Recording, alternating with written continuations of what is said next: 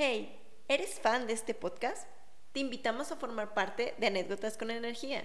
Para apoyar a los creadores con un donativo regular, haz clic en Ver Más y cliquea en Support This Show para convertirte en uno de nuestros patrocinadores. Apóyanos para hacer crecer el futuro de tu podcast favorito ya mismo. This is Paige, the co-host of Giggly Squad, and I want to tell you about a company that I've been loving, Olive and June. Olive and June gives you everything that you need for a salon-quality manicure in one box. And if you break it down, it really comes out to two dollars a manicure, which is absolutely insane. It's also so easy to get salon-worthy nails at home with Olive and June. The difference between how your nails used to look when you did them yourself and now with the Manny system is a complete game changer. The best thing about Olive and June, too, is it's a quick dry. It dries in about one minute, lasts for five days, and full coverage in up to one to two coats. Visit oliveandjune.com slash perfectmanny20 for twenty percent off your first system. That's oliveandjune.com slash perfectmanny20 for twenty percent off your first system. A lot can happen in three years, like a chatbot may be your new best friend. But what won't change? Needing health insurance. UnitedHealthcare Tri-Term Medical Plans, underwritten by Golden Rule Insurance Company, offer flexible, budget-friendly coverage that lasts nearly three years in some states. Learn more at u h one dot com. Ryan Reynolds here from Mint Mobile. With the price of just about everything going up during inflation, we thought we'd bring our prices down. So to help us, we brought in a reverse auctioneer, which is apparently a thing. Mint Mobile Unlimited Premium Wireless. How to get thirty, thirty, how to get thirty, how to get twenty, twenty, twenty, how to get twenty, twenty, how to get fifteen, fifteen, fifteen, fifteen, just fifteen bucks a month? Sold! Give it a try at mintmobile.com slash switch. forty-five dollars up front for three months plus taxes and fees. Promo rate for new customers for limited time. Unlimited more than forty gigabytes per month. Slows full terms at mint mobile punto com.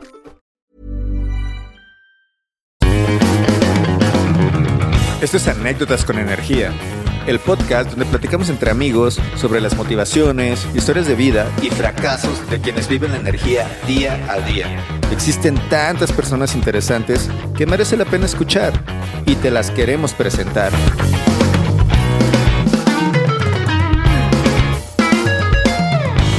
Soy Ricardo Morales y en este episodio platicamos con Tatiana Vázquez de Bogotá, Colombia. Y nos va a contar cómo es que se convirtió en ingeniera eléctrica y cómo ha construido su vida para vivirla mientras sigue creciendo. Antes de comenzar este tercer episodio, quisiera agradecerte por la gran acogida que le han dado a este podcast. Eh, tenemos varios escuchas y bueno, yo quiero pensar que les, que les está gustando. Por favor, déjanos tus comentarios. Eh, nos encuentras en Facebook como Anécdotas con Energía. Eh, tenemos un Twitter que es Anécdotas con ene uno. Tenemos Instagram, Anécdotas con Energía. Y hace dos días está, estamos ya en YouTube. También nos puedes dejar ahí tus comentarios. Y si te gusta este proyecto, déjanoslo saber para poder seguir haciéndolo mucho mejor. Gracias y comenzamos.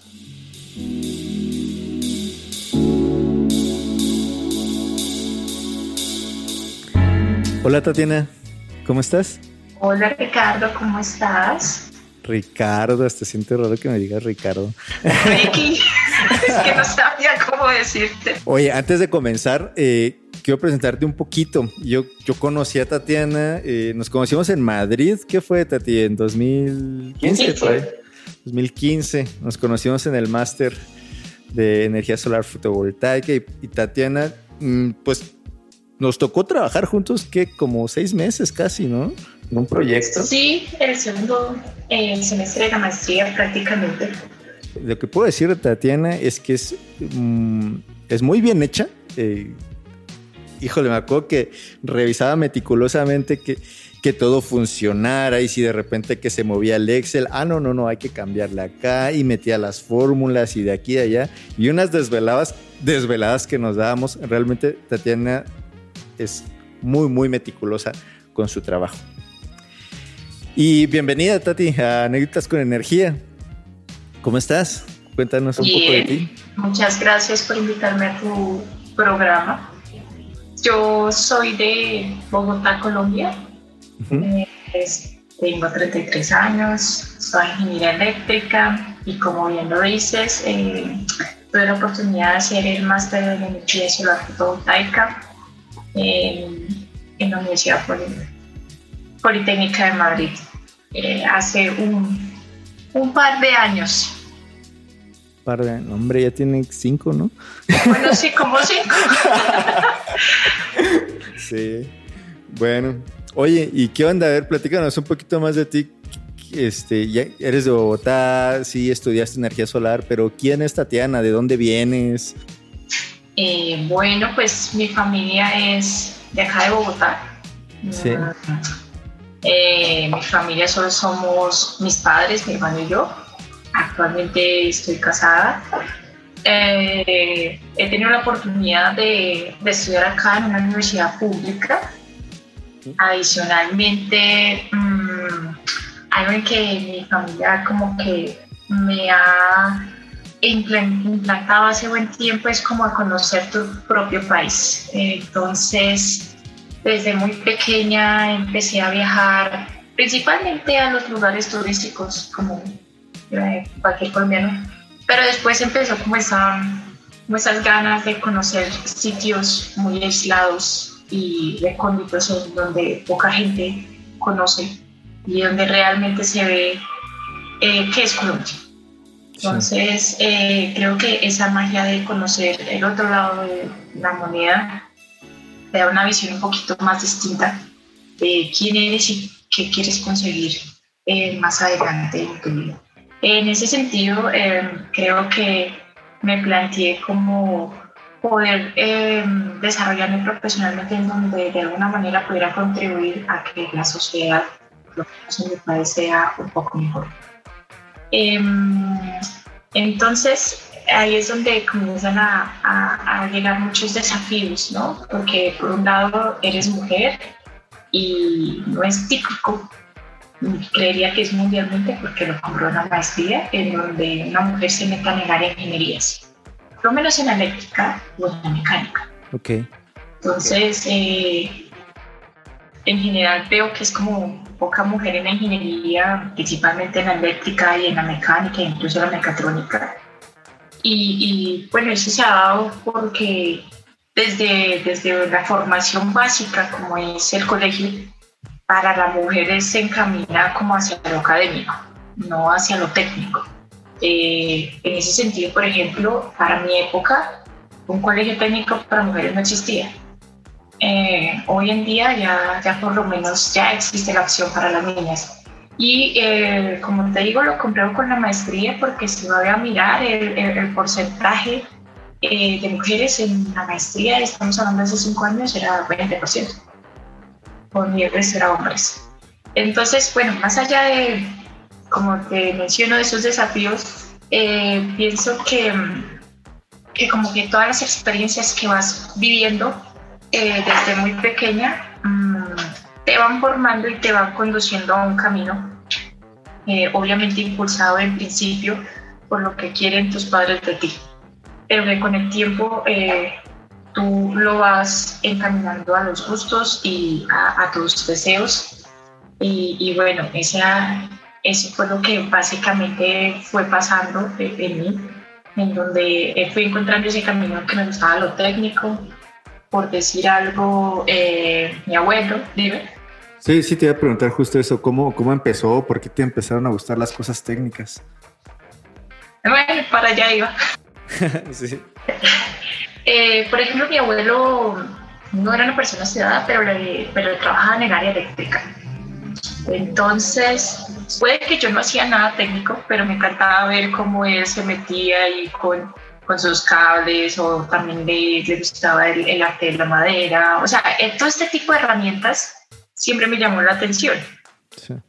Eh, adicionalmente, como bien lo sabes, pues eh, una ingeniería está basada en mucha matemática y física. Sí. Pero desde, desde el colegio creo que, que mi padre me, me enseñó mucho el tema de querer las matemáticas, no verlas como el gran ogro que la presentan. Y, y creo que eh, eso resalta en, en el tema de la exactitud, como son las matemáticas. Es exacto. Busques el camino que sea, siempre encontrarás el mismo resultado. Uh-huh. Y eso se refleja en lo que tú mencionabas anteriormente, en que me gusta el, en mi trabajo de que las cosas tengan un orden y que se cumplan. Entonces considero que las matemáticas eh, desde allá, desde el colegio hacia el día de hoy, eh, reflejan en mí como, como que haya un proceso que sea congruente, que sea coherente con lo que tú piensas, con lo que tú haces y que al final se les va en un trabajo, independientemente de la actividad que hagas. Oye, ¿a los cuántos años este, más o menos te diste cuenta que te gustaban las matemáticas?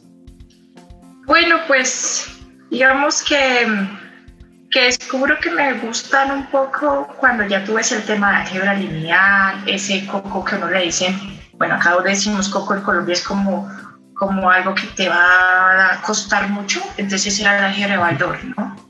Pero ah, sí. realmente el álgebra de Baldor, como mi papá me lo enseñaba, sentí que no era eso que decía la gente. Eh, todo lo contrario, me parecía bonito cuando te salía por fin un ejercicio y, y antes me frustraba si no, no, no me salía. Pero creo que viene desde atrás porque um, mi madre tiene una papelería cuando yo tenía como unos uh, ocho años. Uh-huh. Entonces, eh, desde los nueve yo llegaba del colegio y lo que hacía era hacer mis tareas y atender la papelería. Y mi abuelito era el que me cuidaba. Entonces, básicamente yo le organizaba a mi mamá las cuentas, qué vendí, qué no vendí, eh, mandaba a mi abuelito que pagara los servicios públicos, tener todo el día. Eh, al final era como, como tener un, un, un orden en, en el dinero que ingresaba y, y, y me empezó a, a gustar como a tener esa, esa organización financiera. Bueno, también te cuento que mis padres ambos son contadores y lo que siempre supe es que yo no quería ser contadora.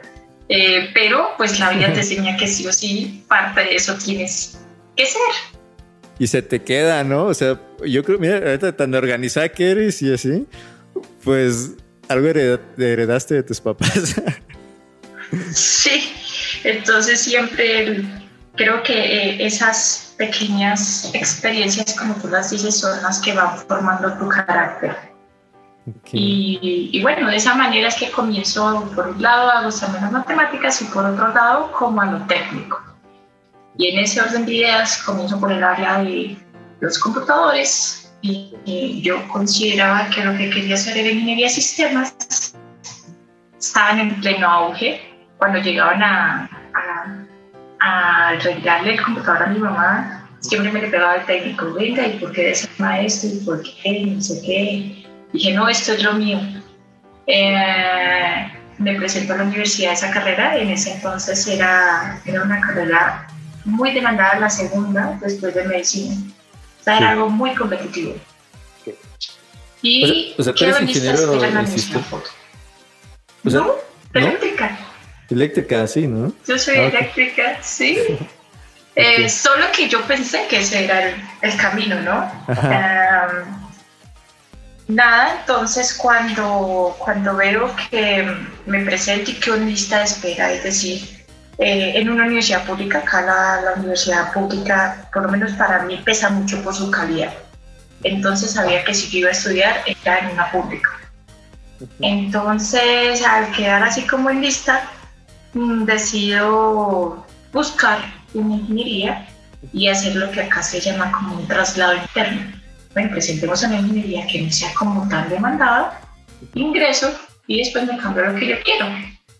Okay. En ese orden de ideas solo quedaban tres opciones de ingeniería con menos demanda. Uno era civil, entonces me, me visualicé el futuro y dije, no, puentes no es lo mío.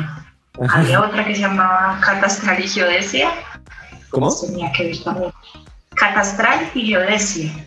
Ah, ¿y ahí qué se hacía? Eh, Esa es particular. Eh, bueno, esa tiene que ver como con el tema de los suelos, pero también con la parte, acá hay una entidad que se llama el catastro, donde se registran los inmuebles, donde se determinan las áreas, va basado en planos, también digamos que eh, hace parte de las grandes construcciones. Ah, de hecho, para mí aún todavía no es muy claro su campo de acción. ¿Cómo lo notas? Y la última era ingeniería eléctrica. Yo no eléctrica, eh, no sabía qué era eso, pero dije, ay, algo debe parecerse a sistemas, por lo menos algo de tener. Y ahí es cuando decido inscribirme en esa. Por lo menos se enchufa la luz, ¿no?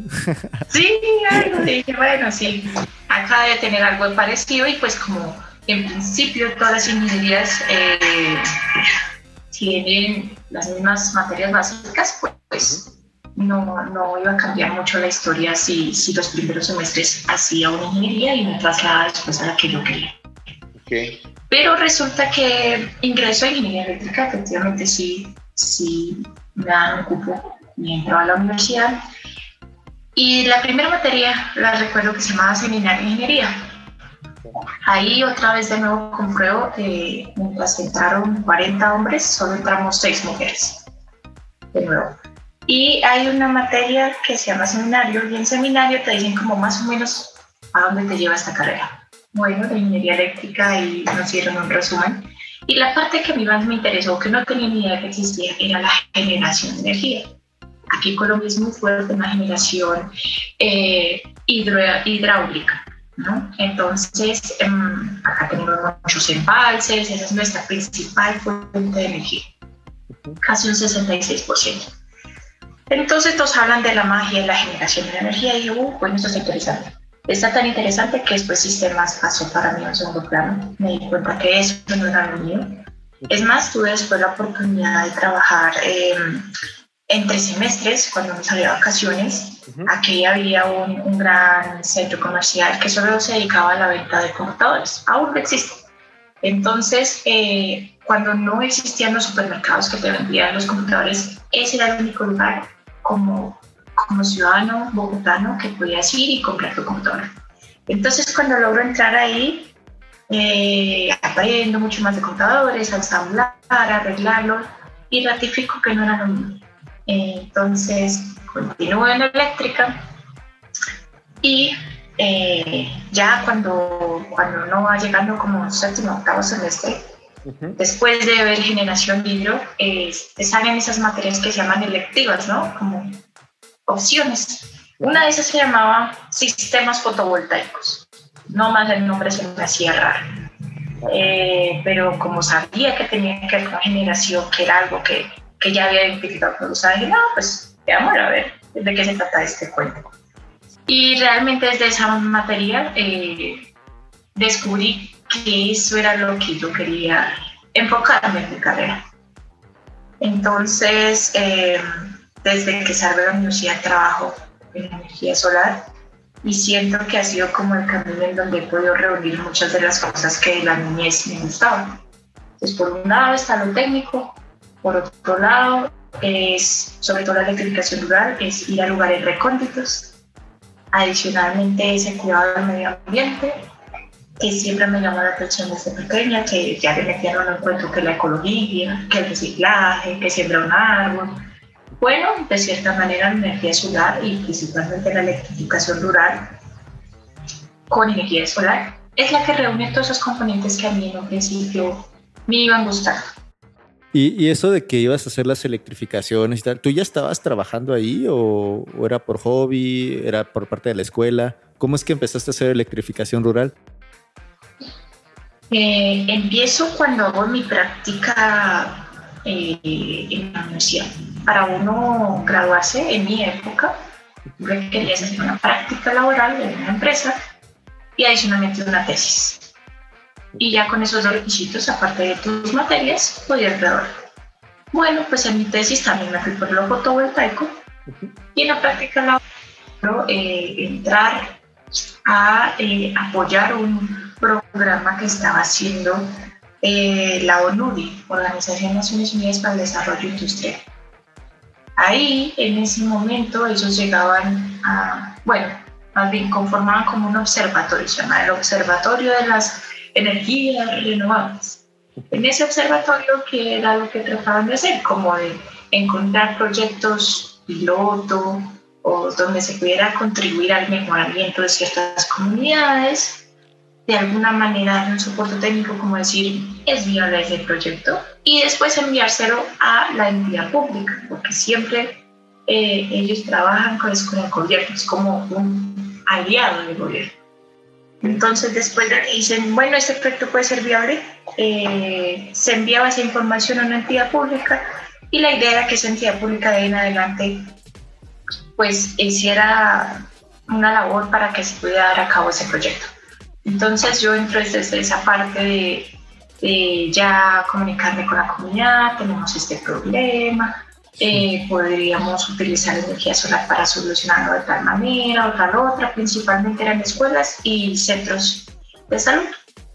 Eso era lo que más llegaba y desde ese momento como que me comienzo a meter en lo rural. Oye, pero ¿por qué, eh, ¿por qué en lo rural? O sea, me preguntas, tú en este momento ya conocías la energía solar, eh, hablas de una Tatiana que era organizada, pero que no quería ser eh, financiera o, bueno, contadora.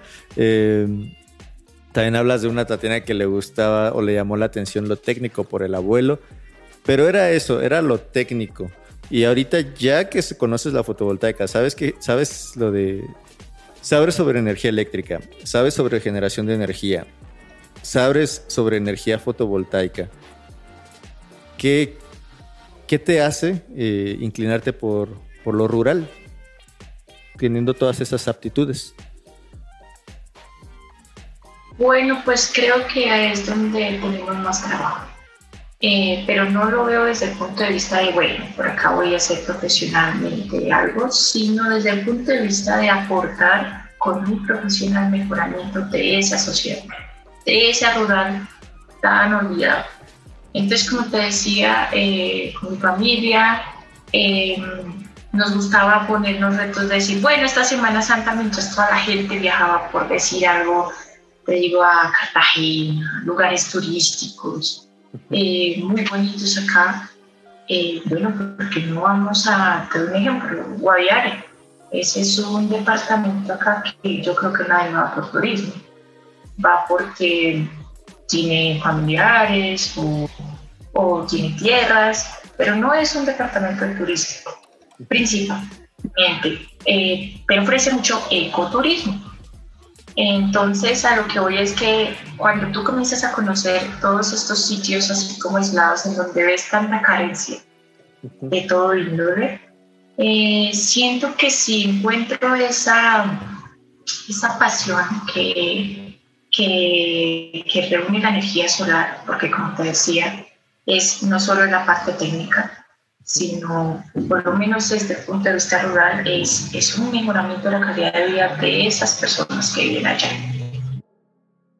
Entonces eh, creo que encuentren que esa parte rural es donde puede, puedo mm, aportar un poquito más de mis conocimientos para que sea un lugar con mejores condiciones para quien vive allá.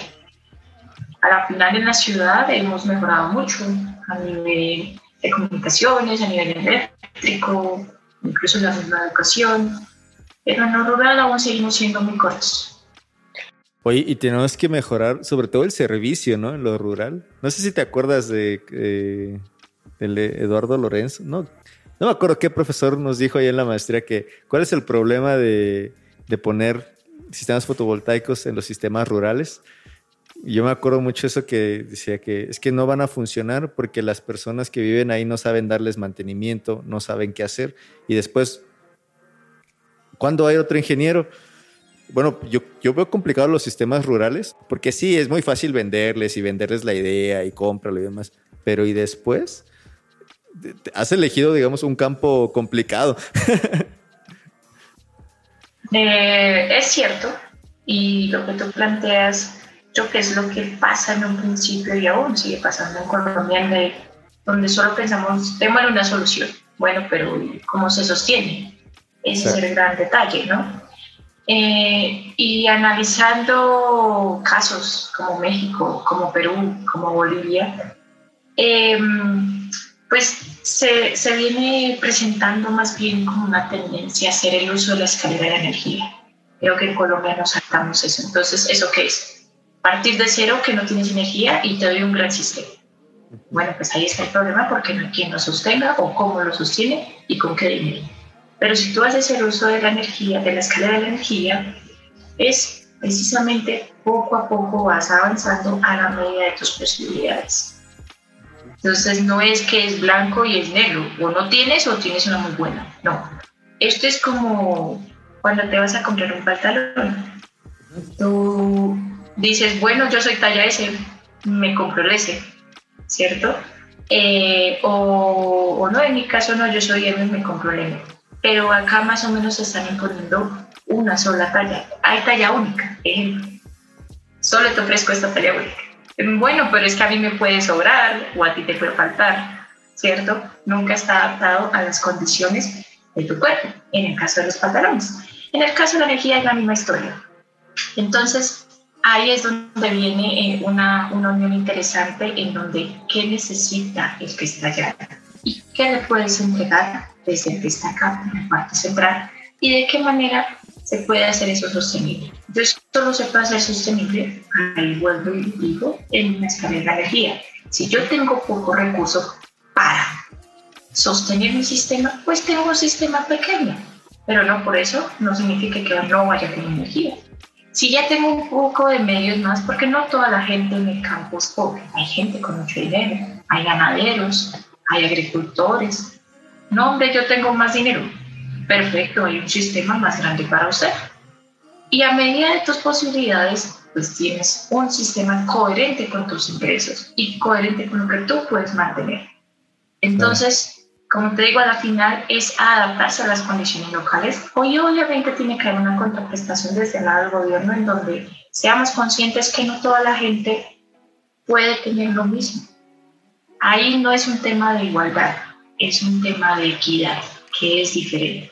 Igualdad es a todo el mundo le damos el mismo sistema, ¿le sirve o no le sirve? Equidad es a la medida de tus posibilidades. Y por eso te decía, hay casos de éxito que no viene al caso mencionar cuáles, pero que han funcionado con pequeños sistemas, los Solar Home System en México, Bolivia, en Perú sobre todo. Perú creo que ha desarrollado ya hasta la parte normativa muy adelantada para precisamente tener unos costos de operación congruentes con la realidad. Porque yo no puedo decir que es lo mismo mantener un sistema que está en una isla a un sistema que está en la parte del interior del país. Claro. Claro. No es lo mismo llevar la energía al Amazonas, donde tú no puedes llegar ni por río, solo por avión. ¿Cuánto te vale llevar un panel por avión al Amazonas? Sí, entonces a la final, como te digo, es adaptar al contexto local una tarifa de energía y el sistema de energía que le sirva al usuario de acuerdo a sus posibilidades. Sí, totalmente de acuerdo, Tati. Oye, y después hiciste la tesis, terminaste sobre electrificación rural, te metiste a campo y después, ¿qué pasó? ¿Qué, qué hiciste después de terminar la universidad? Eh, bueno, después de la práctica, gracias a esa práctica uno conoce eh, empresas instaladoras de estos sistemas. Uh-huh. Estamos hablando que hace unos ocho años la energía solar no era tan conocida en Colombia como hoy en día lo es. Eh, por lo menos en la ciudad era imposible pensar que tú tuvieras un panel. Hoy en día ya es posible. Sí. Eh, pues si en la ciudad era tan desconocido, pues imagínate en el rural, todavía más. Entonces eh, logro ingresar en una eh, empresa instaladora y eh, desde ahí solo mi misión era a diseñar, aprender el diseño, aprender el tipo de equipos y bueno, hasta ahí vamos bien. Y, pero si yo le decía, mándenme a campo, yo quiero ir a campo para esta parte técnica para desarrollar. No, pero ¿cómo la van a mandar a ustedes? Una mujer por allá y pues las zonas no son las más eh, seguras. Realmente estábamos hablando en un momento en que Colombia está en un conflicto armado eh, pues bastante fuerte y básicamente estas soluciones salían para zonas como esas, se llaman acá zona roja. Uh-huh. Donde está el conflicto armado activo y es donde la gente ha, pues, ha sido más vulnerable, ¿no? Sí. Entonces, eh, por, por X motivos, eh, la persona que iba a ir a instalar allá no pudo y entonces me dice mi jefe, bueno, tanto que quería ir a campo, pues le tocó. Vaya a campo y a, de paso eh, aprende e instala un sí. sistema, sí. así de ceros. Ah, bueno, pues dije, por fin, llegó el momento. Yo me acuerdo que una vez nos me enseñaste unas fotos que te estás ahí con unas botas y se veía así como lodo, como una jungla. ¿Es eso? Sí, como te decía, quien iba a instalar ese sistema era un hombre. Luego, ajá, la dotación era para esa persona. Sí, porque como te queda bien grande. Encima, me dicen, esta es tu dotación. Y es ropa de hombre. O sea, el pantalón era gigante, toda la, yo parecía un niño, un niño, pero en parte estaba muy contenta de poder eh, empezar como ese conocimiento ya técnico y sobre todo en campo, ese contacto con la comunidad. Antes tú solo recibías un correo, una llamada, por favor, ayúdame. Bueno, pero no tengo ni idea realmente de las condiciones como vive esa persona. Ya cuando tú las conoces ahí y como que de alguna manera dices, bueno, acá venimos a, a solucionarte algo de sus problemas, es como una satisfacción interna. Por supuesto, como tú lo dices, eh, tiene muchas implicaciones el hecho de eh, tú vas a poner energía. Eh, ¿Qué implica poner energía en un hogar que no hay energía? Eh, los animales, tienes que estar vacunado, eh, es posible que te pique una víbora, como no. Si tú no estás acostumbrado, personalmente yo no estaba acostumbrado a caminar en el fango, donde me llegaba la rodilla, para caminar trochas, eh, cargar herramientas. Eh, adicionalmente, no es tan común que sea una mujer la que dirija una obra. Normalmente los técnicos eh, toman eh, muy bien las indicaciones cuando hay un hombre detrás. Entonces, eh, eran varios retos que se unían. El hecho de la comida, no es que estamos en un hotel de cinco estrellas y vamos y comemos lo que queramos, es lo que te puedan dar. Claro. A veces llegabas a zonas en donde no había agua potable y la gente está acostumbrada a tomar agua lluvia, pero tu estómago no está acostumbrado a eso. Sí. O sea, la, la recomendación era no tomar agua lluvia porque te ibas a enfermar, de una. Uh-huh. Eh, entonces era desayunar con gaseosa, con jugos. El almuerzo puede ser yuca, plátano y arroz. Olvídate si comías pollo o carne. O sea, era algo como de sobrevivencia, pero supervivencia, perdón. Pero bueno, también tenía su magia.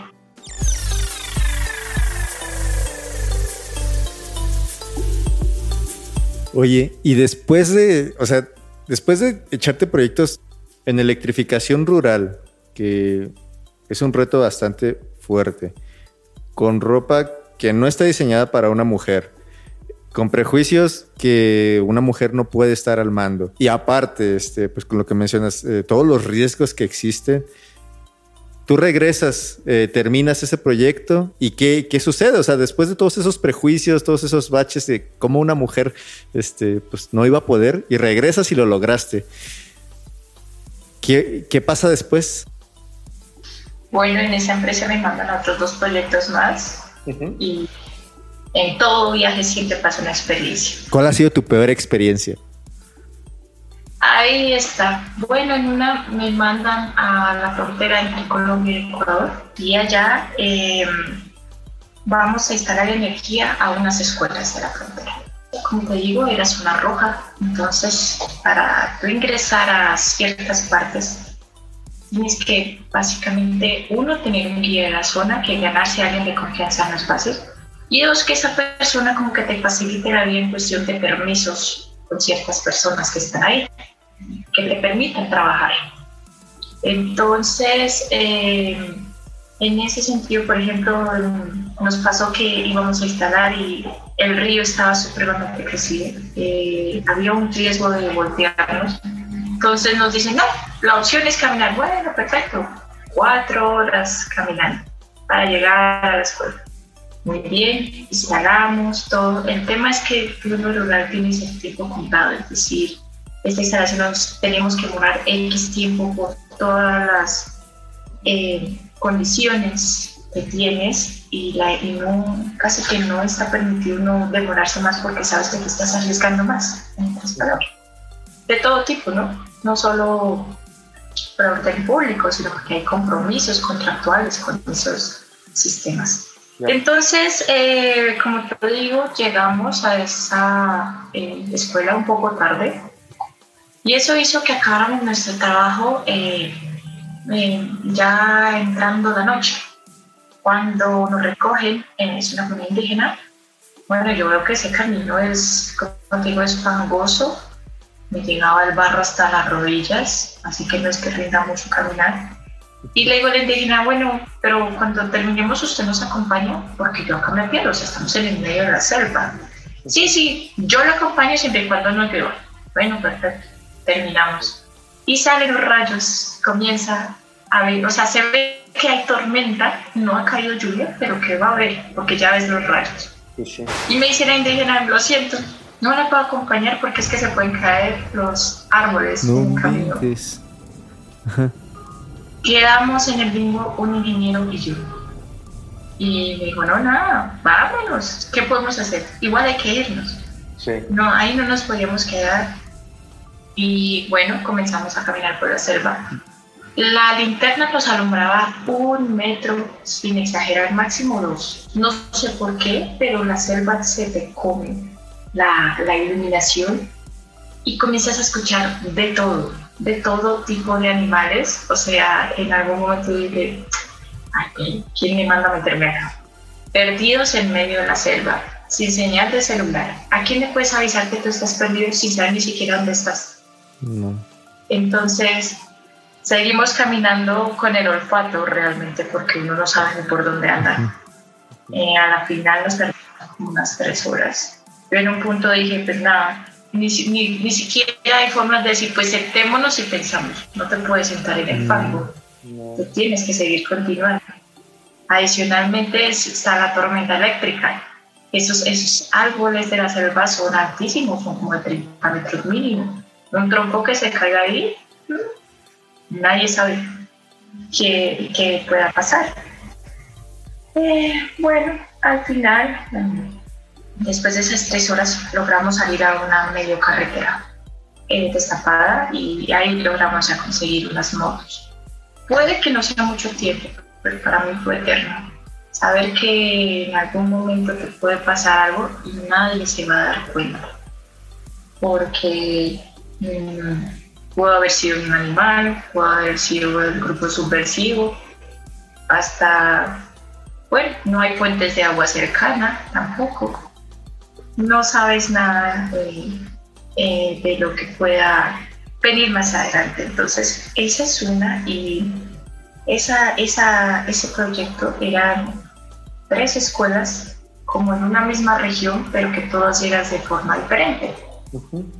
Entonces, eh, en, en otra escuela mmm, también terminamos ya entrando la noche y pasamos por ese retén donde te digo que no pide permiso. Sí.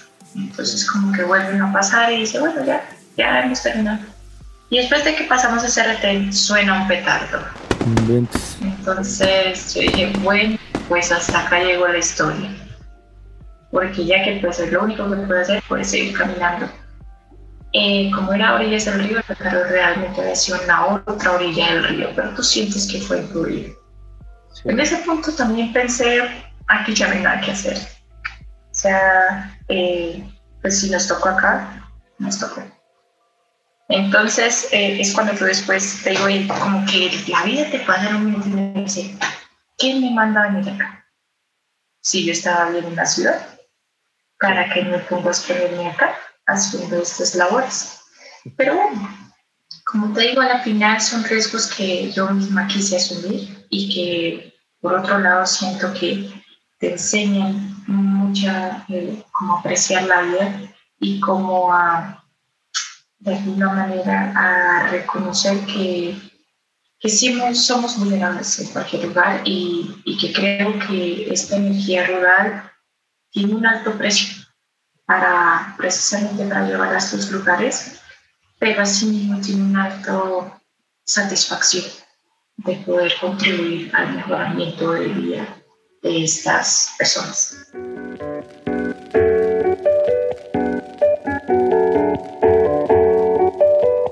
Pero si tiene un alto costo, ¿por qué lo sigues haciendo? ¿Por qué sigues en energía solar?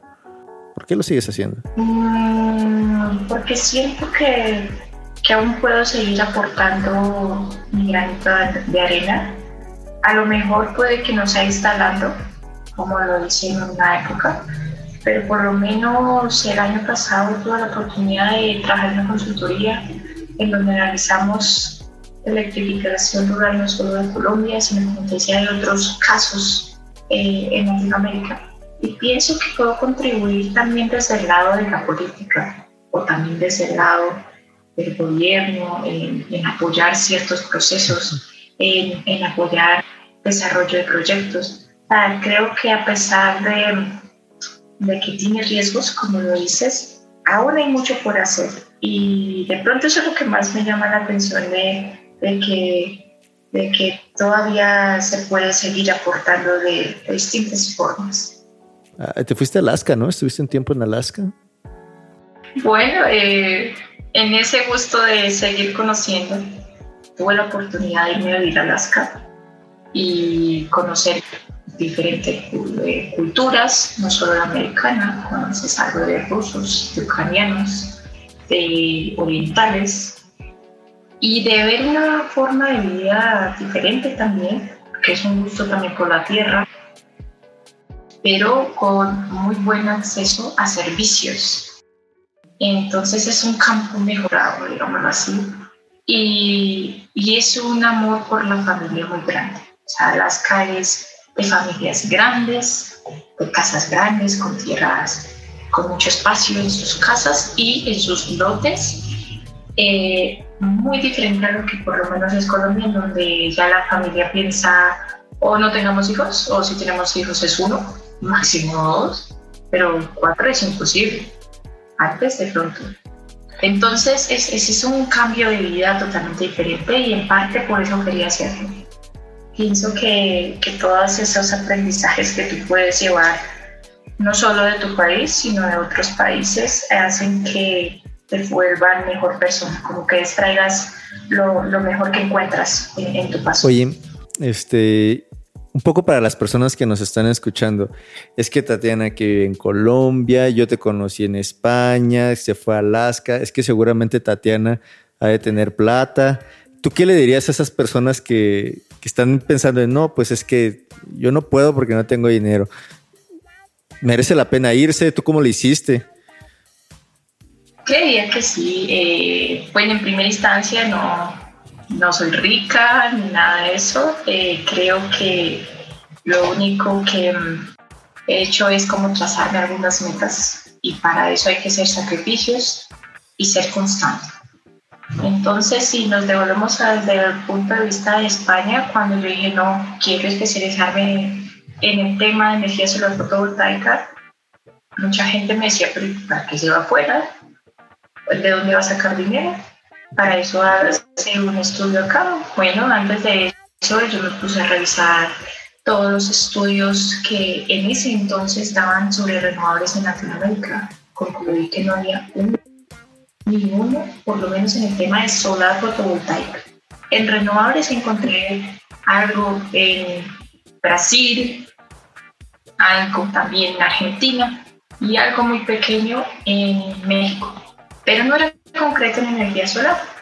En energía solar solo encontré dos programas concretos. Uno fue el de Madrid y el otro fue el de Australia.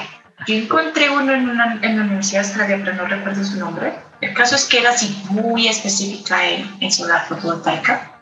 Uh-huh. Eh, entonces ahí es cuando digo, listo, ya, ya tengo el que es, es el de España. Y mi meta es esa. Como tú dices, pues no tenía dinero. Pero eso no es un impedimento, al final la barrera está en tu mente. Eh, si tú quieres conseguir algo, lo decía, lo único que necesitas es voluntad y disciplina. Entonces dije, bueno, ¿qué tengo que hacer para eso? Conseguir dinero. ¿Y cómo lo voy a hacer? No lo voy a hacer en Bogotá. ¿Por qué? Porque en Bogotá había mucha oferta de mi carrera, mientras que afuera no. Entonces logro conseguir una oferta laboral fuera de mi ciudad. Y me voy a un departamento aislado justamente, se llama Arauca, un departamento que sufrió mucho por la violencia, con un conflicto armado por varios años y por ser zona roja, el ingreso para un ingeniero es superior. Okay. Entonces dije, pues esa es, me voy para allá. Y tomé ese riesgo. Y adicionalmente dije, bueno, pues me voy allá y de paso aprendo un poco como de redes, como, como algo más de lo eléctrico, que son las redes de media tensión y baja tensión y la electrificación rural. Dije, no, ya es momento de ampliar un poquito más el campo en que estoy trabajando. Bueno, pues la lección es que cuando llego, eh, trabajo con la empresa Energía de allá, se ganan una convocatoria pública para eh, desarrollar pilotos de energía solar fotovoltaica. Así que me lo asignan a mí y podemos desarrollar pilotos a nivel off-grid, grid type y adicionalmente de diferentes tipos de cliente. Un cliente que sea un usuario residencial, un cliente que es oficial, un cliente que sea escuela, ¿sí? Entonces podemos, desa- incluso desarrollamos un sistema de monitoreo de de esa solución fotovoltaica, de verlo en internet, de cómo le cortaban energía si el usuario no pagaba. Bueno, entonces esos avances estuvieron muy buenos. Lastimosamente es que como necesitas comunicaciones sí. para eh, ser un sistema remoto, bueno, pues no todo el departamento tiene acceso a la señal de celular. Entonces ahí fue nuestro gran limitante. Pero se hicieron cosas interesantes en ese trabajo. Entonces, a lo que hoy es, yo me fui con la idea de aprender otras cosas, pero seguí en mi campo solar y pues todavía lo pensé más. Y ahí es cuando digo, bueno, acá tengo que seguir un buen tiempo y, e ir ahorrando para lo que quiero, y que era irme a España. Y porque sabía que un préstamo era demasiado dinero para poder estudiar. Y mi objetivo era pagármela toda con mis ahorros. Lastimosamente me di cuenta que, que no podía ahorrar todo. Si lo ahorraba todo me iba a tomar mucho tiempo. Pero sí ahorré la gran parte. Yo diría que casi un sesenta por ciento. Y con ese sesenta por ciento en el bolsillo dije, me inscribo. Me inscribo a ver dónde paso. Sí. Y así me fue. Acuerdo que hace unos años le preguntaba a Tatiana, oye, ¿cómo le hiciste? Me decía que con los ahorros, que con el banco. Y bueno, no es sencillo. Sí, ahora sigo pagando, porque como bien lo sabes, el otro pedazo fue con un préstamo del gobierno, de programas de irse a hacer en el exterior. Uh-huh. Bueno, pues aún sigo pagando ese cuarenta por ciento, unos buenos intereses, pero que valen la pena. Y ya para resumir la historia de Alaska, es lo mismo. Eh, me planteo con mi esposo que queremos tener una oportunidad de vivir en el exterior, de mejorar un poco el idioma de inglés, de una forma ya de, de experiencia en, en sitio, no en los concursos. Y nos ponemos esa meta, la misma, ahorrar. Ahora, ahorrar con pesos colombianos para gastar en dólares no es barato, también es cierto. Pero que se puede, se puede. Oye, ¿y cómo se instalan los paneles en, en Alaska? noventa grados. Lo pude ver por fin. A noventa grados. Sí, sí. Sí, me acuerdo que subiste una foto por ahí en esa Facebook. Sí, para mí eso era algo como increíble, porque cuando estábamos en la maestría nos hablaban, bueno, entonces el padre se instala a tal latitud, no sé qué, y dan ejemplos así como recónditos en Noruega, y, y le muestran a uno la foto y ya se queda una foto. Pero cuando ya estás en Alaska y no solo ves uno, sino ves varios, ves todo un edificio, sobre todo estaciones meteorológicas, y logras ver que en verdad, eh, bueno, allá no, no hay mucho de energía solar, el uno por ciento nomás, pero para hacer condiciones extremas en donde tienes seis meses de invierno y seis meses de verano, bueno, pues es, es algo eh, y es una opción para los lugares que hay bastante, de la mitad de las casas al norte, en donde la gente tiene como sus fincas, sus lugares de descanso, y la única opción es solar. Entonces, como que te reconforta ver que realmente lo que estudiaste puedes verlo en diferentes aplicaciones y que sirve en todo el mundo.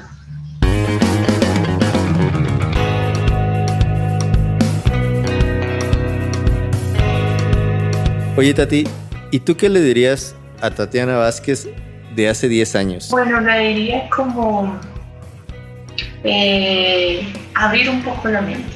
Siento que desde el momento en que logro salir de mi país, obviamente por temas de turismo, uh-huh. se, se te abren muchas posibilidades. Entonces, si yo me vuelvo diez años antes, para mí mi visión era: estudias, trabajas y consigues lo que tú quieres en tu país. Pero siento que el momento en que tú conoces culturas afuera, también hace, eh, hay, hay influencia de conocer mi propio país, como te decía, en la parte rural. Y de ver que realmente eh, esas barreras que te ponen de que tú no puedes conseguir cosas diferentes a las que te ofrece tu propio país, es como la idiosincrasia de, de mi país. O sea, como si tienes acá lo necesario, ¿por qué tienes que ir a buscar afuera?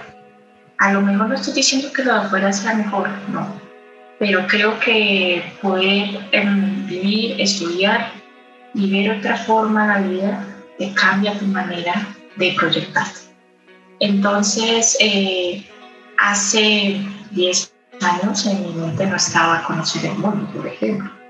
Eh, pero eh, con el tiempo, como ya bien lo sabes, que se van dando esas condiciones y que lo logras, mm, me ratifico en que creo que mi forma de ver la vida acá ya es diferente. A lo mejor para otras mujeres es lo normal, eh, estudias o tienes familia y, y ya, y esa es la forma de ver exitosa tu, tu vida. Es válido. De mi forma, eh, pienso que, que por supuesto uno puede tener familia, pero pues no es lo único, ¿sí? Eh, creo que antes de eso quise poner sobre, sobre la mesa como esos sueños de, bueno, vamos a recorrer un poco el mundo. Eh, también en su momento era mi novio y como que también tenía el mismo sueño que yo, y a, ahora de esposos, pues mira, eh, decimos, dejemos todo acá y vámonos a las casas, pues vámonos. ¿Qué nos impide?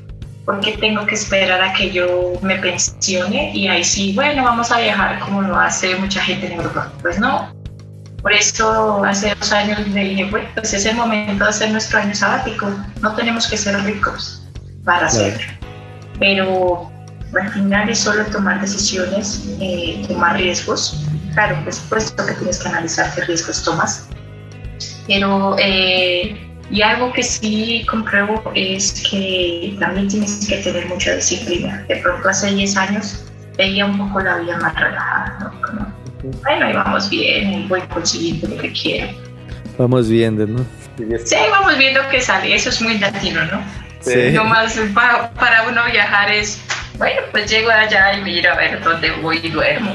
Y ahí voy mirando qué cojo.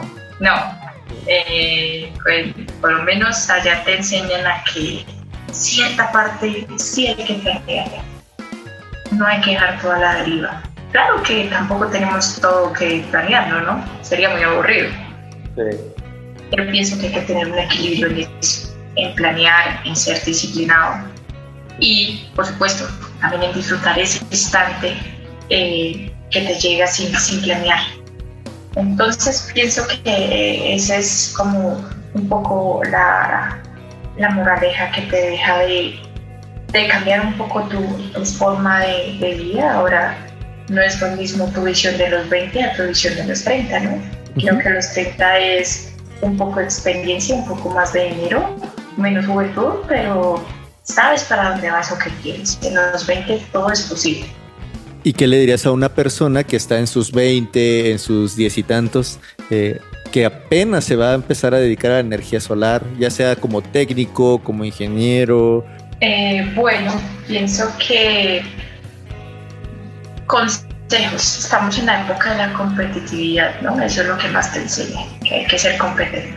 Bueno, uh-huh. Si quieres dedicarte a la energía solar, para ser competente hay que ser disciplinado. Y para ser disciplinado, ¿qué necesitamos? Es conocer muy bien en lo que te vas a desarrollar, ¿cierto? Eso no solo implica el conocimiento de cómo lo haces, sino que cómo lo están haciendo en otras partes, qué normativas existen. Y eso implica también es dónde estudias. Creo que para mí es algo muy importante y hay que dejar un poco al lado la mediocridad. Es decir, hay muchos estudiantes en caso, no, pero a ver, ya pasé ahí las páginas, listo. Si realmente uno quiere, más allá de energía solar, lo que tú quieres hacer es porque a ti te interesa, porque quieres aprenderlo, no por una nota. Entonces, eso siempre uno se lo dice, suena cliché, pero con el tiempo te darás cuenta que es cierto. Sí. Entonces, eh, a lo que voy de dónde estudiar es, infórmate, mira los rankings de la universidad. Acá en Colombia muchas veces la gente mira, no, es que esta universidad es privada. Y privada lo asimilan como si es igual a bueno. Creo que no. Eh, creo que para uno enfocarse y ser competente, eh, entonces creo que tienes que mirar un ranking, por ejemplo, internacional. ¿Cómo se posiciona la universidad que tú quieres estudiar en el ranking internacional? ¿Hay universidades peores afuera o peores adentro? Por lo menos teniendo eso claro, ya vas metiéndote, bueno, ya sé por dónde estudiar y qué voy a estudiar. Que valga la pena lo que estás estudiando, porque se supone que es lo que te apasiona, ¿no? Entonces, qué mejor que aprender en un muy buen lugar. Y eso implica exigencia. Y creo que, Vicky, tú que has estudiado dos veces en España, eh, uno se da cuenta de esa exigencia hasta donde te llega.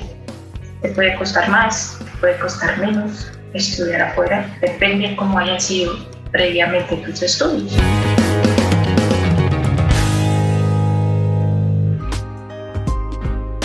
Oye, Tati, ¿y qué canción te hace comenzar tu día con energía? Mm, bueno, creo que tengo dos, una en español y otra en inglés. ¿Mm? Una muy colombiana. Es de un cantante de vallenato, Jorge Celedón. ¿Mm? Se llama Esta Vida. Entonces habla como de, de disfrutar la vida con los más simples detalles, ¿no? El olor al café, un día soleado, cosas por ese estilo. Y Beautiful Day de YouTube. Eh, creo que son dos canciones que me dan mucha energía. Bueno, Tati, pues muchas gracias, muchas gracias por tu tiempo, por aceptar esta invitación. Estamos en un domingo a mediodía. Realmente es, es muy valioso lo que nos compartes.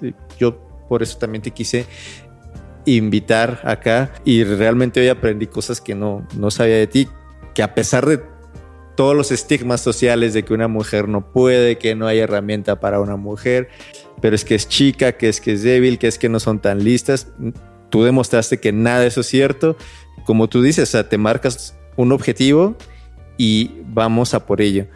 Invertiste tiempo y dinero en tu educación, en formarte, y eso, eso se nota.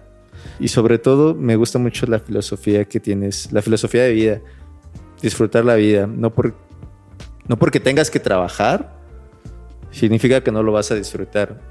Como dices, disfruta en donde trabajas, y si no disfrutas donde trabajas, búscalo, a lo mejor aún no lo encuentras. Muchas gracias, Tati.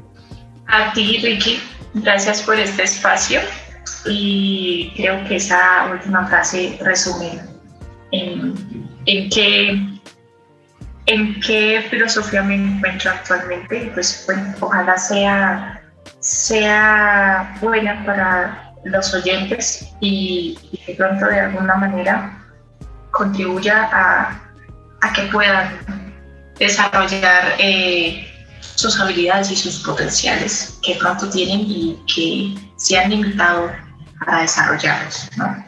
Entonces, eh, gracias también por eso y, y bueno, creo que tú eres un ejemplo también de eso. Tu pasión ha sido la música y, y mira que no la abandonas. Todo lo contrario, sigues eh, como perfilándote más, eh, buscando los mejores equipos, eh, sigues editando y bueno, te felicito por eso y, y que lo uno no, no le quita ni le pone, es decir, el hecho de que a ti te guste una cosa diferente a lo que te energía no va a dejar que dejes tu trabajo. Eh, o creo que uno puede hacer ambas cosas y la idea es sacarle la pasión a lo que realmente quieres. Exactamente. Oye, Tati, ¿y dónde te podemos contactar? Si las personas se quieren poner en contacto contigo, ¿dónde te encuentran? Claro, Ricky, pues mira, en eh, Twitter, eh, arroba Pinculster, eh, que lo dejaré escrito. Y en mi red social profesional LinkedIn, eh, ahí linkedin punto com slash Vázquez H. Las vamos a poner acá abajo en la descripción del episodio por si quieren contactar a Tatiana. De nuevo, Tatiana, muchas gracias por, por tu tiempo, por compartirnos esta historia.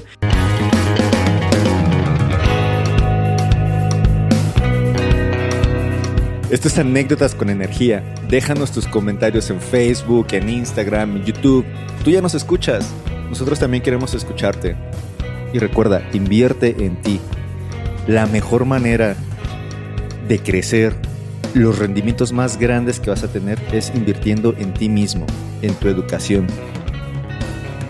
Haz cosas pequeñas, pero piensa en grande. Chao.